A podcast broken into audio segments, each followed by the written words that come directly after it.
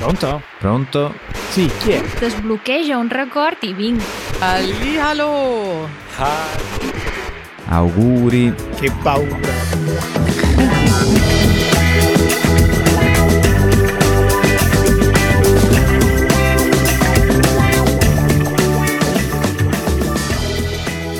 Buongiorno.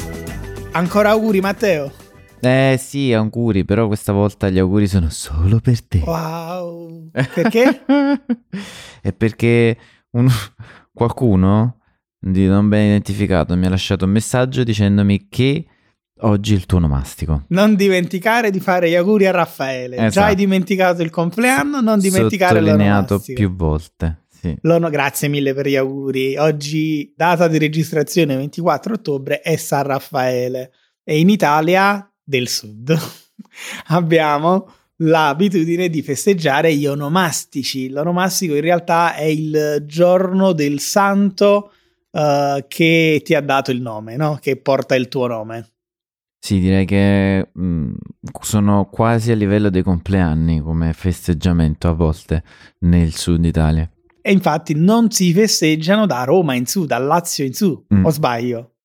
Non ti saprei dire proprio il giusto confine, ma comunque sì. Ti confermo che qui dove sono, cioè a Milano, no, non è una cosa che viene proprio presa in considerazione. Io amici nel Lazio, all'inizio quando facevo gli auguri nei giorni degli onomastici mi dicevano ma perché? Perché mi fai auguri, che cos'è? Quindi dovevo io spiegare loro perché avrebbero dovuto festeggiare. Invece qui è quasi come se fosse un secondo compleanno.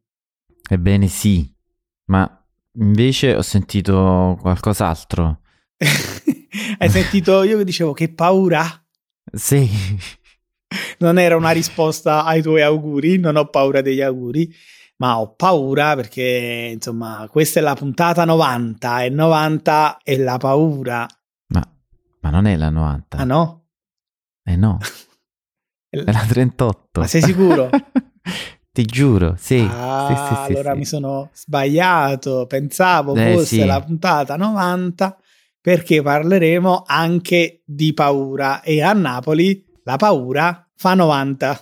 E perché? Che cos'è che fa 90? Cioè, ma cosa sono questi numeri e queste cose? A caso. È tutta colpa della smorfia napoletana. La smorfia napoletana è, come dire, una credenza popolare che associa dei significati a dei numeri specifici, da 1 a 90.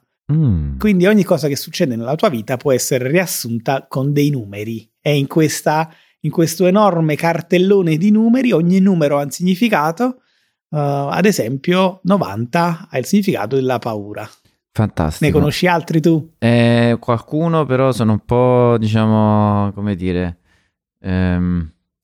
osei ecco, o comunque volgari. Ti pareva, Matteo? Te ne dico una semplice, 1. Non lo so. L'Italia. Ah, ok. È una, ma l'Italia. Vedi... Ma allora qui ti fermo e dico a te e a tutti i nostri ascoltatori a brevissimo o a breve una puntata intera sulla smorfia. Ci sa, sarà divertentissimo. Perché facciamo, diciamo, ci tiriamo a vicenda i numeri. Matteo, però io ti avevo fatto un assist, non l'hai colto.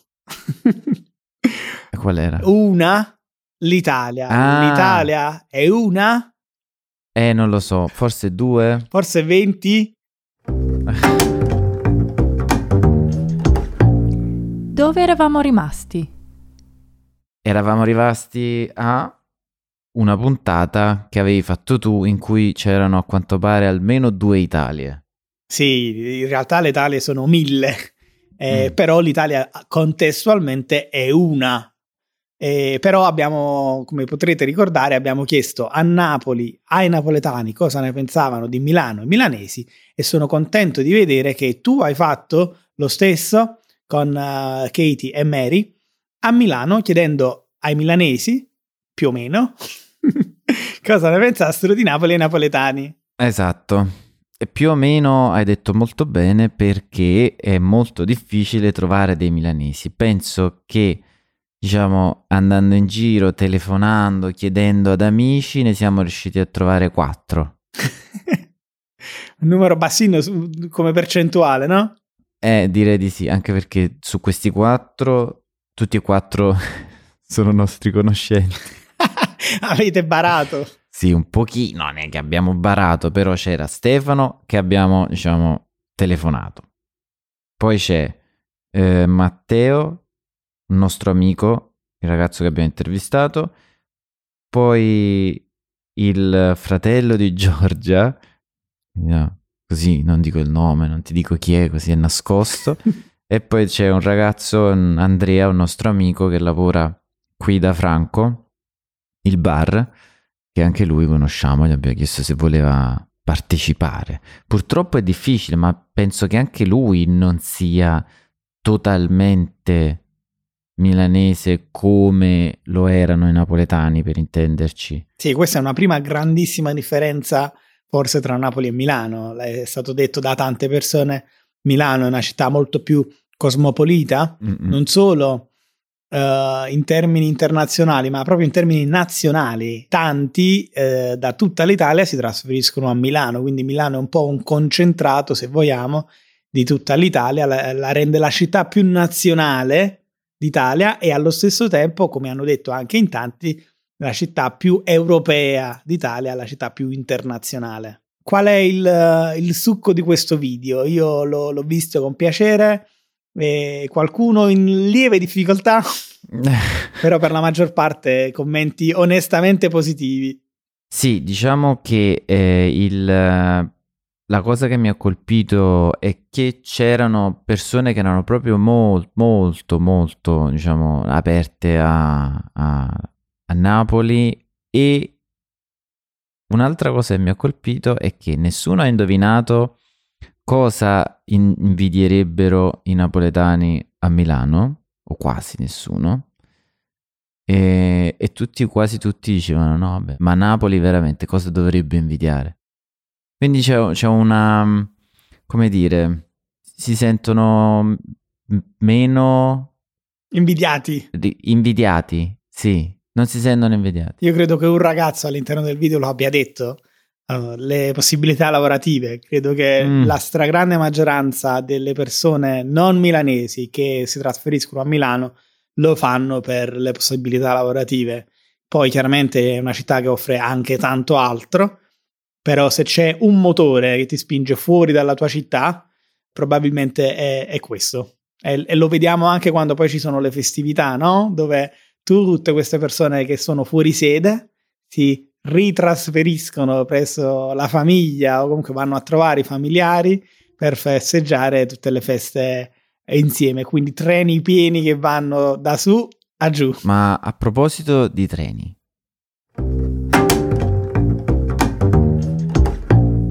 in giro per l'Italia. Hai preso un treno? Ti devo raccontare una cosa, un'esperienza fantastica. Dove te ne sei andato? Sono andato in giro per l'Italia, ma questa volta a nord, molto a nord, così a nord che eravamo a confine con l'Austria. Nordissimo, a Brunico o Bruneck, scusate la mia pronuncia, il tedesco è orrenda, e precisamente in Trentino Alto Adige, una regione a statuto autonomo dell'Italia, una delle tre, Matteo, mi pare. Non andarti a cacciare in guai. Mi sto cacciando in un guaio incredibile. Diciamo una delle delle. Diciamo che sono tre più le isole. Vabbè, ti salvo in calcio d'angolo.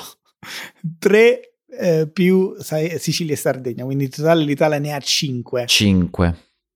Che sono, però a questo punto voglio proprio buttarmi a mare, annegare. E quali sono? Sono Trentino Alto Adige, ok, Val d'Aosta, giusto? Friuli Venezia Giulia e le due isole. Le isole maggiori, Sicilia e Sardegna. Ok. Hai fatto un tuffo proprio dalle Alpi al mare.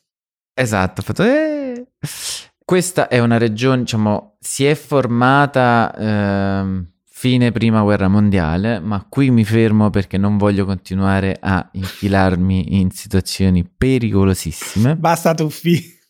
Bastatuffi. Dico solo che oltre ad essere chiamata, diciamo, Trentino Alto Adige e quindi Brunico dovrebbe essere in Alto Adige, è prevalentemente chiamata Südtirol, e questo, diciamo, la dice lunga su quanto sia, come dire, quanto si senta italiana come regione, come parte della regione.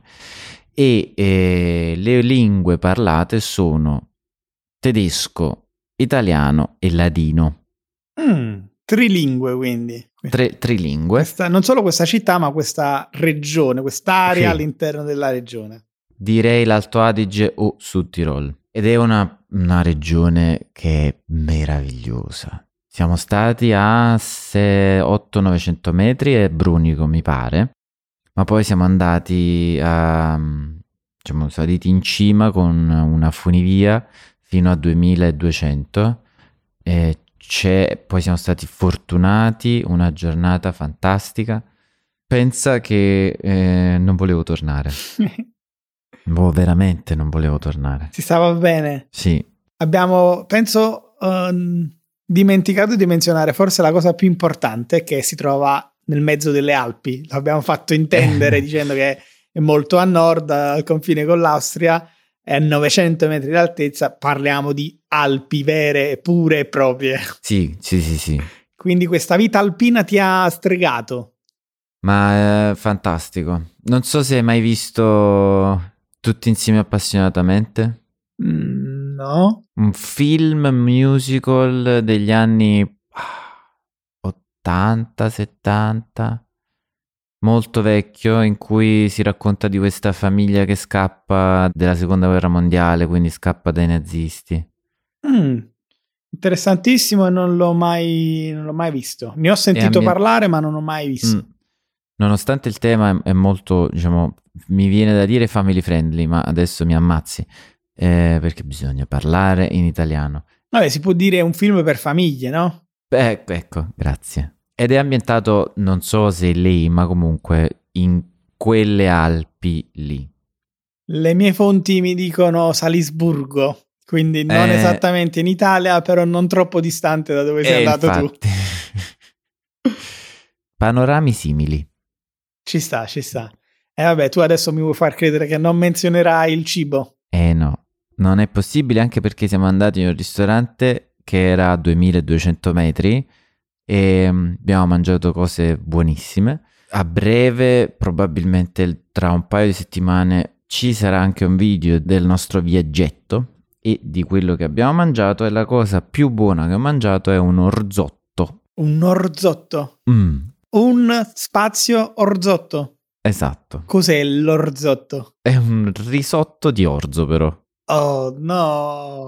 Orzotto, buonissimo. Questa è un'altra di quelle parole che, insomma, entrano nel vocabolario. Treccani, come crasi, di cui abbiamo parlato settimana scorsa. Chi l'ha inventata questa parola? Non lo so, però vogliamo mettere orzotto e smombi. No, molto meglio orzotto, sicuramente. Un risotto, diciamo, d'orzo. È più comodo da dire, però comunque stiamo parlando italiano. Smombi proprio ancora una settimana e ancora non l'ho digerito. L'orzotto l'hai digerito? L'orzotto l'ho digerito, mi è piaciuto tantissimo, è stato buonissimo. C'era questa crema di formaggio di capra, coste sia fresche, quindi a pezzettini un po' croccanti, sia in polvere. Cioè vabbè, una cosa... Ho capito perché non volevi più tornare. Sì. Per il cibo? Oppure era più l'aspetto panoramico, la vita sulle Alpi, insomma, ti svegli, vedi panorami, non senti auto?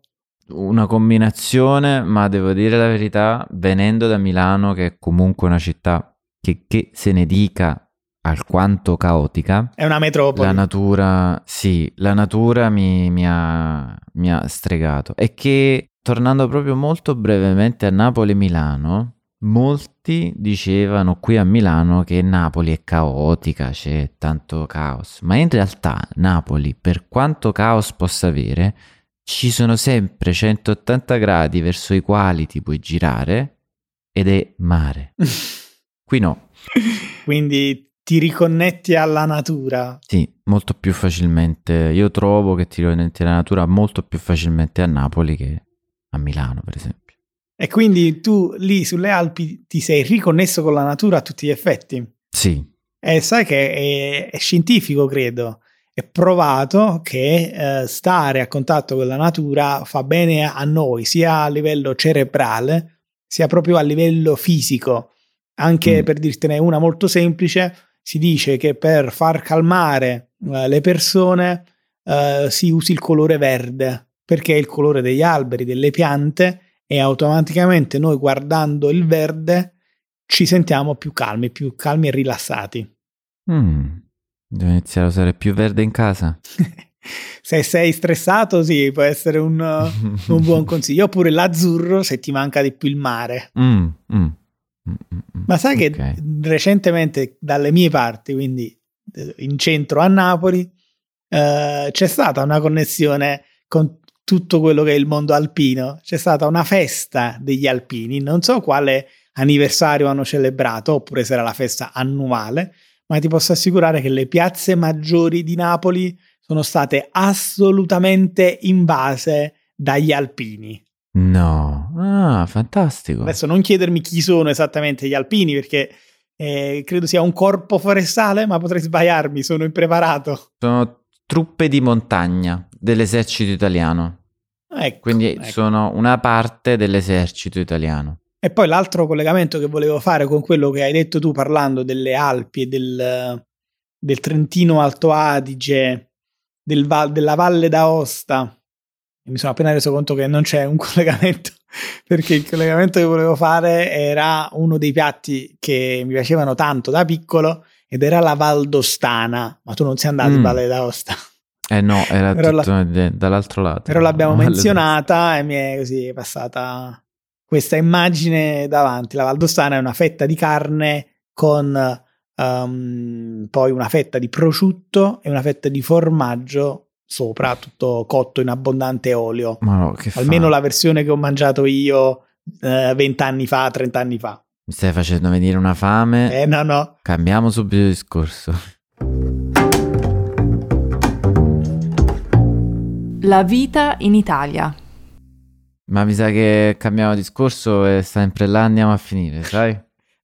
Ormai penso che sia un'abitudine. Ho letto uno dei commenti di uno dei nostri sostenitori che ci diceva che ormai non possono fare a meno di parlare sempre di cibo o mangiare sempre cibo. Questo è l'effetto Easy Italian. Vabbè, però devo dire la verità, mi fa piacere avere questo effetto.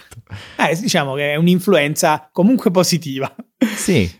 E parliamo di cioccolato? Parliamo di Eurochocolate? Parliamo di cioccolato, Eurochocolate e non solo, anche perché è un collegamento abbastanza lungo e largo. Sì, vabbè, l'Eurochocolate l'avevamo menzionato qualche settimana fa quando io me ne ero andato in giro per sagre. Si è appena tenuto vicino Perugia la sagra del cioccolato, la più grande in Italia, sicuramente una delle più grandi in Europa. E te la menziono semplicemente perché è la fabbrica del cioccolato praticamente. Tra l'altro ieri sera lo dava in televisione Italia 1, uno dei canali più popolari in Italia, Willy Wonka e la fabbrica di cioccolato. Io posso soltanto immaginare in genere quanto stiano lavorando queste fabbriche di cioccolato in questi giorni. Perché? E perché c'è anche... Lo dico, non so, con piacere, ma non totalmente con piacere, Halloween.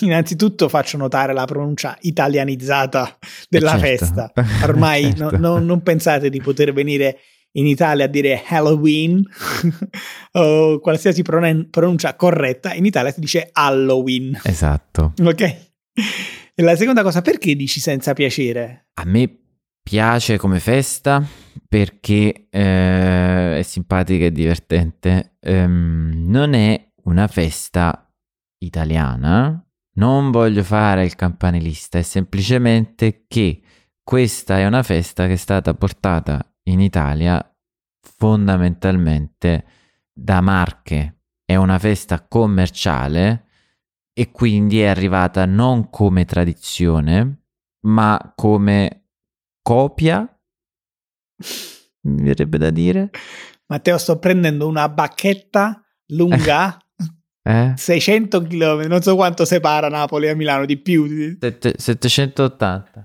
Ah, li hai contati uno a uno? Sì, sì. Quindi una bacchetta lunga 780 per bacchettarti da Napoli a Milano. Ma come? Tutte le feste in un certo modo sono importate. Per dirne una, anche Natale non è italiana come festa, per dire proprio la massima. Non solo, ma anche il modo in cui si festeggia Natale oggi in Italia e nel mondo ha molto poco a che vedere con le radici storiche della festa ed è diventata una festa commerciale. Ti faccio solo pensare a Babbo Natale e i colori della Coca-Cola e mi fermo qui, magari ne riparliamo. Però è chiaro, Halloween è una festa più recente, diciamo così. Sì, diciamo che non è entrata nella mia... Allora, riformulo. Non è una festa in casa Alabiso e quindi... Per chi non lo sapesse, Alabiso è il cognome di Matteo. È il mio cognome. E quindi il, diciamo, non avendo mai partecipato a feste di Halloween da piccolo, non sono nella mia tradizione, quindi non la sento come una festa. Ok, quindi sei invidioso, sei solo invidioso. Ecco. Forse sì, era... Sei il Grinch di Halloween. Il Grinch esiste per Natale e non so se per Halloween esiste una festa. Possiamo battezzarlo come il Matteo a questo punto. Il Matteo di Halloween, quello che rovina la festa di Halloween. Allora, prova a dire pure la mia. È una festa che è arrivata in Italia molto recentemente. Questo lo conferma il fatto che, ecco, io e Matteo 30 anni fa non l'abbiamo mai festeggiata, anche 20 anni fa non si festeggiava, si è cominciato a festeggiare negli ultimi 10-15 anni e chiaramente piuttosto che importare quelle che sono le origini della festa si importa quello che è arrivato a noi dalla cultura occidentale, quindi fondamentalmente americana. Quindi cosa arriva in Italia? I costumi e la cioccolata fondamentalmente. Sì, e caramelle. Le caramelle, eccetera. I costumi è sempre, insomma, divertente travestirsi, ma da noi è molto più popolare travestirsi a carnevale. Abbiamo una grossa tradizione carnevalesca, ne abbiamo parlato in uno dei nostri primi episodi, credo di ricordare. Quindi in realtà travestirsi ad Halloween in Italia è molto raro, a meno che non sia una festa specifica per Halloween, difficilmente vedrete andare in giro persone travestite. Per i bambini è diverso. Esatto. Per sì. I bambini a scuola, nei parchi troverete bambini vestiti da scheletrino, zucchetta, streghetta e così via. Però non si fa dolcetto e scherzetto in Italia. Secondo me inizia a essere più una cosa presente. Ovviamente l'Italia è un po' diversa, cioè proprio... Architettonicamente. È strutturalmente diversa, non ci sono case singole come ci sono in Inghilterra o in America, ma ci sono palazzi, quindi i bambini è difficile che ci trovano una casa alla volta. Spesso ho visto fare dolcetto scherzetto all'interno del palazzo, quindi se all'interno del palazzo in cui ci sono diversi appartamenti, ci sono più bambini, è probabile che ci sia un giro dolcetto scherzetto. Allora, io ti dico la verità, da quando mi sono sposato è successo soltanto una volta che dei bambini siano venuti alla porta a fare dolcetto scherzetto, e con insomma delusione dei bambini, perché insomma entra nel palazzo, sale all'ultimo piano, poi fatti tutte le porte fino a scendere di nuovo al piano terra, una bella fatica. E poi bussi alle porte e le persone non sanno di cosa stai parlando, perché noi lo sappiamo, insomma, come dire, siamo relativamente giovani e seguiamo la cultura di massa, ma se becchi una persona un po' più adulta, un po' più anziana, dice ma cosa vuoi dire con dolcetto scherzetto? E quindi trovi tante persone che non hanno i dolcetti per te e quindi i poveri bambini tornano a casa a mani vuote. E questo ovviamente è è il pegno che paga chi si spinge verso il nuovo, no? Che ci sono delle volte in cui non c'è niente perché nessuno sa, però è grazie a loro che i bambini del futuro riceveranno altri dolcetti. Eh sì. La realtà che dolcetto e scherzetto in Italia non funziona tanto.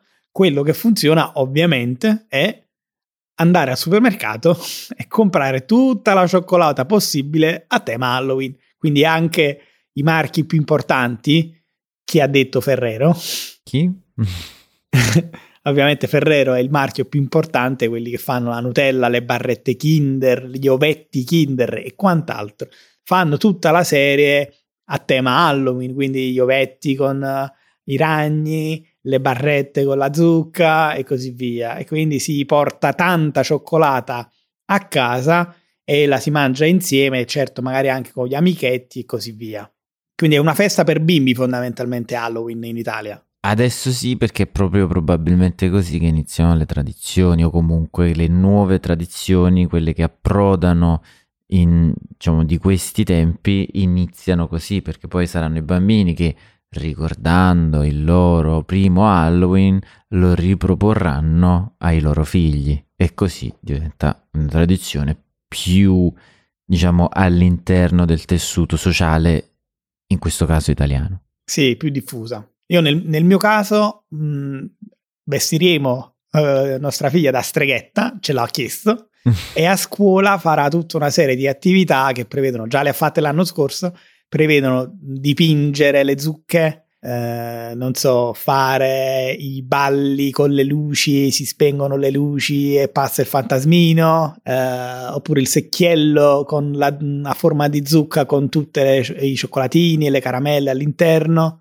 Quindi tutti giochi a tema, ma sempre giochi. E mangerà un sacco di cioccolata, immagino. Mangerà tanta cioccolata, ma non quanto la Befana, perché ecco, come prima abbiamo detto che i costumi di Halloween non sono tanto popolari qui, perché noi ci travestiamo, o loro si travestono a Carnevale. Anche la cioccolata, si mangia sempre cioccolata, però la vera festa della cioccolata in Italia, se chiedi in giro qual è la festa della cioccolata, ti diranno tutti la Befana. Eh sì, e quella sì che era che è nella tradizione in casa Alabiso. Quindi facciamo così, un'altra tradizione forse è pasta e zucca. Insomma, è la stagione, io in questi periodi sto mangiando spesso pasta e zucca e mi piace tantissimo. Buonissima. Ti devo dire la verità, una delle cose che mi piace di Milano è che c'è una zucca buonissima. Ah, c'è una zucca milanese? Non so se... no, in realtà penso sia la mantovana, però è molto più frequente qui. Ed è molto più densa, meno acquosa, che un po' più dolce. La pasta è proprio una cosa fenomenale. Ed eccoci qua ancora una volta. Iniziamo a parlare di cibo e finiamo a parlare di cibo. Il tema lo richiedeva, abbiamo parlato di zucca, di cioccolato, abbiamo spuntato tutte le caselle, come si dice. Guarda, ti dico, manca solo un caffè e sai già dove andarlo a prendere. A cosa ti riferisci? Sì, esatto. Perché io ti voglio raccontare anche un'altra cosa davanti a questo caffè, che proprio ieri con la mia famigliola siamo andati al Parco delle Zucche e ho davvero tante cose da raccontarti in merito. È interessante, allora andiamo subito, prendi il caffè. Vieni e porta con te tutti gli ascoltatori che sono membri della nostra comunità di Easy Italian, che quindi possono farci compagnia ed ascoltare queste nostre chiacchiere, no?